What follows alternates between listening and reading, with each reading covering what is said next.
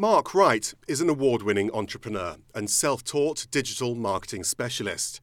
He made his name winning the Apprentice TV show in the UK, and he now runs several successful businesses. He made the Forbes 30 Under 30 list for Europe in 2017, was named Entrepreneur of the Year at the 2018 UK Business Awards, and it all started when he arrived in London as a backpacker from Australia. I was living in a hostel, a backpackers hostel called the White Ferry House in in uh, Victoria, uh, eleven pounds a night, and I got a job uh, as a door-to-door Google AdWords salesman uh, at, a, at one of the biggest companies in the country at the time, five hundred employees, seventy-three offices, really big country uh, company, sorry, and. Uh, I quickly noticed they were pretty unethical in their practices. They didn't treat their staff very well. They weren't treating their customers very well and I got pretty upset by it. And I took, I was only 21 at the time, I took the information, a new business plan I'd created to the board of directors there and I said, there's a better way to do digital marketing. I believe the, the industry's moving quickly and we need to go to this model. And they laughed me out of the room, one because of my seniority in the company, but just mainly because of my age. I was 20 years old, pitching a business that I'd only just joined. And, and you know, at the time, their turnover was about 360 million. Um, and uh, so they kind of laughed me out of the room. Um, so yeah, I, I, I, I knew I, I was, I just, you get, sometimes in life, you get like these weird gut feelings. And I knew that I had something good. Um, so I created a business plan for, the, for, for a company I thought would just change the industry of digital marketing. I took it to four banks. Uh, and because I'm not from England, uh, my visa status was still Australian. They wouldn't even open an account for me, let alone give me the, the, the £25,000 loan I required to get going.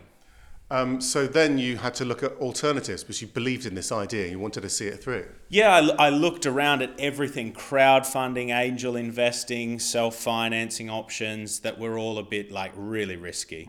Mm. Um, and to be honest, I couldn't find anything at that time. When I when you have no money, uh, it's pretty hard to get started if a bank or um, a, a, proper firm won't touch you unless you're prepared to give away loads of equity.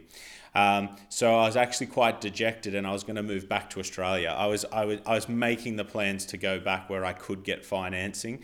Um, have you any? Uh, have you got a sense of what was driving you at that time? When I my whole life, if you asked me when I was 12 years old, what do you want to do? It was be a businessman. There's something in, so if you go all the way back to my youth, my mum uh, owned multiple hairdressing salons. My dad owns car garages. My grandparents owned a restaurant. My other grandparents owned a uh, car garage as well. So the six most important people in my life that I was exposed to growing up all owned small businesses.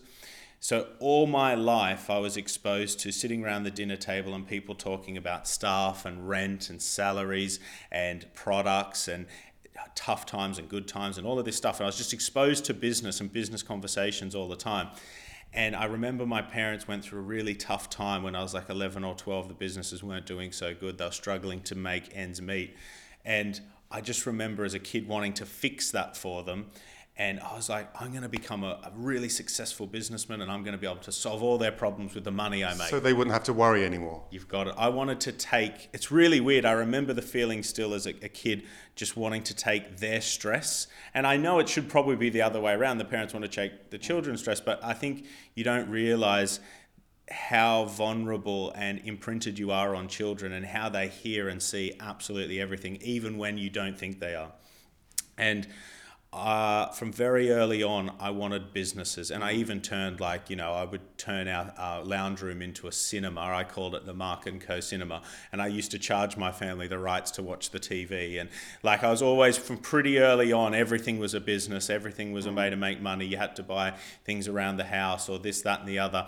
I just wanted to be successful in business. So when things weren't going well for your business idea and the UK, that played to your fears because you were going the same way. You've you've got it. You know, there's um, multiple times uh, businesses have a lot of ups and downs every year. Every day you go through ups and downs, but uh, it's pretty dramatic running a business, especially a startup. There's a lot, there's a lot more downs than ups.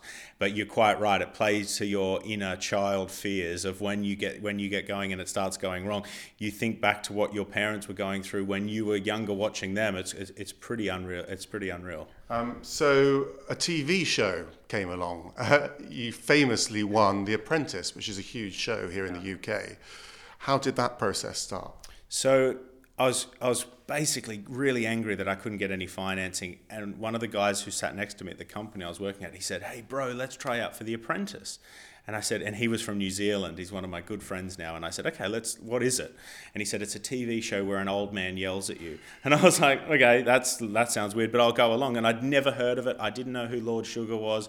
So we went to the tryouts on the Saturday. Seventy-five thousand people were there. It was just incredible, just loads and loads of people, and then you just put through crazy a uh, workout of, of different selections, selling things, how you buy things. Uh, you had to analyze different business analogies. You had to public speak. Do mathematical equations and write a political manifesto all in one day. So it's quite a vast array of different challenges. And at, I started at the start of the day, eight in the morning, with 75,000 other people. At midnight that night, I was one of two left that hadn't been eliminated. Uh, so I just kept getting call back and call back, and finally I got the call. I was in St Paul's, and I got a call to say, "You've been selected. You're on." And it was just one of the most happy moments of my life. But coming back to that gut feeling from the moment the lady from the production company called me and said, You're on The Apprentice, I knew I was going to win. And people always say, Do you think you would win?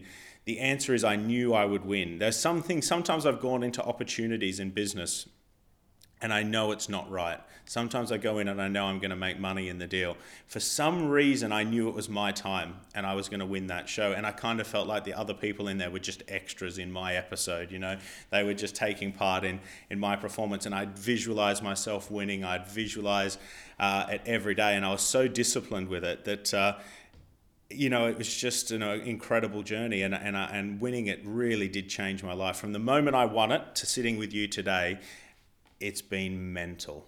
What's interesting is that a challenge comes along. You're not saying it was a small challenge because there are so many other people up against you, but you weren't nervous. You, that didn't sort of uh, create a barrier for you. It actually excited you and drove you forward. Is that correct? Yeah. So I, um, I've always had this thing where, if I know I'm, if I feel nervous, if I feel anxious about something, I know it's something I should go towards. In successful people have a trait I've noticed, and I have this where if I feel nervous about something or anxious about an opportunity, I know I need to push hard on it. And most people actually do the opposite. When they yeah. get anxious about it, they step away because it's making them feel weird. Oh, this, this, if I go and speak in front of 500 people, I'm going to be nervous. I think if I go and speak to 500 people, I'm going to sell them some stuff. I'm going to I'm going to make some money. Okay, and and the more I felt uncomfortable, the bigger I've pushed, the more uncomfortable I feel, and the more successful I've become. But what you're doing is maybe it's subconscious, but when the challenge is there, rather than getting nervous and falling back, you're interpreting those feelings as something to get excited about. So then you have a more positive outlook. Yeah, de- definitely, de- definitely. But can other people pick that up? Can they pick up that way of thinking? It comes back to training, uh, training your own mind, because I get scared of things just like everyone else does. Uh, and you've got two options. You can go skydiving today. Anyone can go skydiving today. But some people don't do it because it's just so scary. Mm. And other people will purposely go up there and skydive because it's scary. And the, the, the most successful business people I've worked with and I've been mentored by and have seen literally have this button where that scares me the same as scares you, but I'm really going to attack it. And it's like, the harder I attack something that scares me, the more successful I become, and the more it mm. takes to make me anxious about something in the future. Um, have you always had that, or is that something you developed? I really had to develop. I had the opposite when I was younger. I was so conservative, uh, particularly with money, uh, particularly with taking risks or doing anything that scared me. I mean, I wouldn't go, as a kid, to give you a small example, I wouldn't go on roller coasters. I didn't like heights. I wouldn't go on roller coasters and I wouldn't spend a penny because I was so scared if I spent my money or gave it out, I'd never get it back. And what you learn as you if you want to be successful and what they don't teach in schools and what you don't get taught from your parents is if you want to be financially free and really rich and really successful you need to take big risks and you need to spend loads of money. The more you spend i.e investment the more you get back. But they don't teach that. You're taught if you finish and you work hard in a job and you get a mortgage and you have this thing called a house and you can pay your bills, you're successful, you're middle class. It's a load of hogwash, um, really, to keep us all quite confined and working in a pattern. If you want to make money, you need to take real risks and invest a lot of money. Uh, that nervousness, um, that you know, that fear that you got as a kid, you turned that around, though, didn't you? You use it to energize you now instead of drag you down? Yeah, I. I kind of know. Um, some, one of my staff said it to me this morning. She said, "I've never seen anyone that, that you attack situations just so head on. You'll have a challenge come up, and you really just attack the situation and and kind of revel in the uncomfortability of it. And um, Lord Sugar does that. Um, and uh, we, we were talking about all the successful people that we know, and the, and the one similar thing that we notice is that the, the risks they take and the size of the risks. And when they face a situation to be challenged, when someone challenges them, uh, they attack. They never pull back. And we have one customer um, who's so successful, and I mean really successful, super, super wealthy. And um, he's one of the most aggressive people in any situations he's challenged in. And we, were, we, we said, why do we think that is? And we were analyzing it as a team. And we thought, was he bullied as a child? Was his way of being successful now that when he was younger, he's, he wasn't physical, he wasn't the smartest guy, so he was maybe bullied. And now his success and his financial wealth and his attacking in the moment is his way of saying, listen, don't mess with me now. And it's really weird because these guys are all quite small guys or whatever, and they've got the biggest office chairs you've ever like. You walk into their offices and everything's just ginormous. Their chairs, the trophies, and the awards. It's almost like look where I am now, and if you want to mess with me, I'm really going to have a go, a good go back. Um, successful people don't stop either, though, do they? You have found success. You're wealthy. You've got five businesses, yeah. but you're still as driven as ever. So is it the same thing driving you as it always was? Yeah, there's something in me that is like uh, an addiction. Uh, it's like an addiction. It's like a switch on me that's jammed on. That when you start, you think it's about money. When you're a kid, you think it's about money. Then you grow up and you get money, and you're still as hungry to keep going. And it's about building an empire next. I think it goes from money to empire. Then it goes from empire to giving back. And this is the journey I've seen so many people go on where you get, you, you really do think, if I have this car, I have this house, or do this, do this, do this. Then you get all of that stuff, and then you're like, oh, that, that hasn't helped at all, really. I still want to keep going and going and going. And then you build up your empire. Now uh, you find yourself wanting to start helping others, giving back, doing, teaching others how to do the journey themselves because it's like I know something that other people don't. I hear other people talk about financial well-being or business or wealth and I and it's so wrong what they're saying and I'm kind of feel obligated to help them. Um, I don't know why I was blessed to have the gift I've done that I can look at a business or I can look at someone's finances and help them. Um, it's just been something that I love and I enjoy and I'm good at, and uh, hopefully I can help as many people as possible. It doesn't sound like you had one specific career plan. You were winging it to a certain extent. Do you think that's part of the secret as well? Being open to any opportunity that comes along and jumping on that rather than being too focused on a career plan? A hundred percent. A hundred percent. You know, if you're so focused on a career plan, industries change, economic conditions change. Um, you, you can be out of a job, you can be out of a career like that. You need to be focused on how can you serve as many people as possible and, and, and what are your skills if your skills are selling well you can sell anything it doesn't need to be one type of insurance or one type of marketing or whatever you can sell anything go where you can have the biggest impact and, and you enjoy it the most I think as long as you enjoy what you're doing and you can work hard at it and you're flexible to change, you'll be successful. Anyone with really rigid ideologies seem to fail because eh, particularly now things are technology makes things move so quickly that the people that are really stuck in one old fashioned idea they they are successful for a bit and then start to fail What about someone listening to this that feels that they've got a lot of the skills that you've got, but they haven't got the confidence to go for it?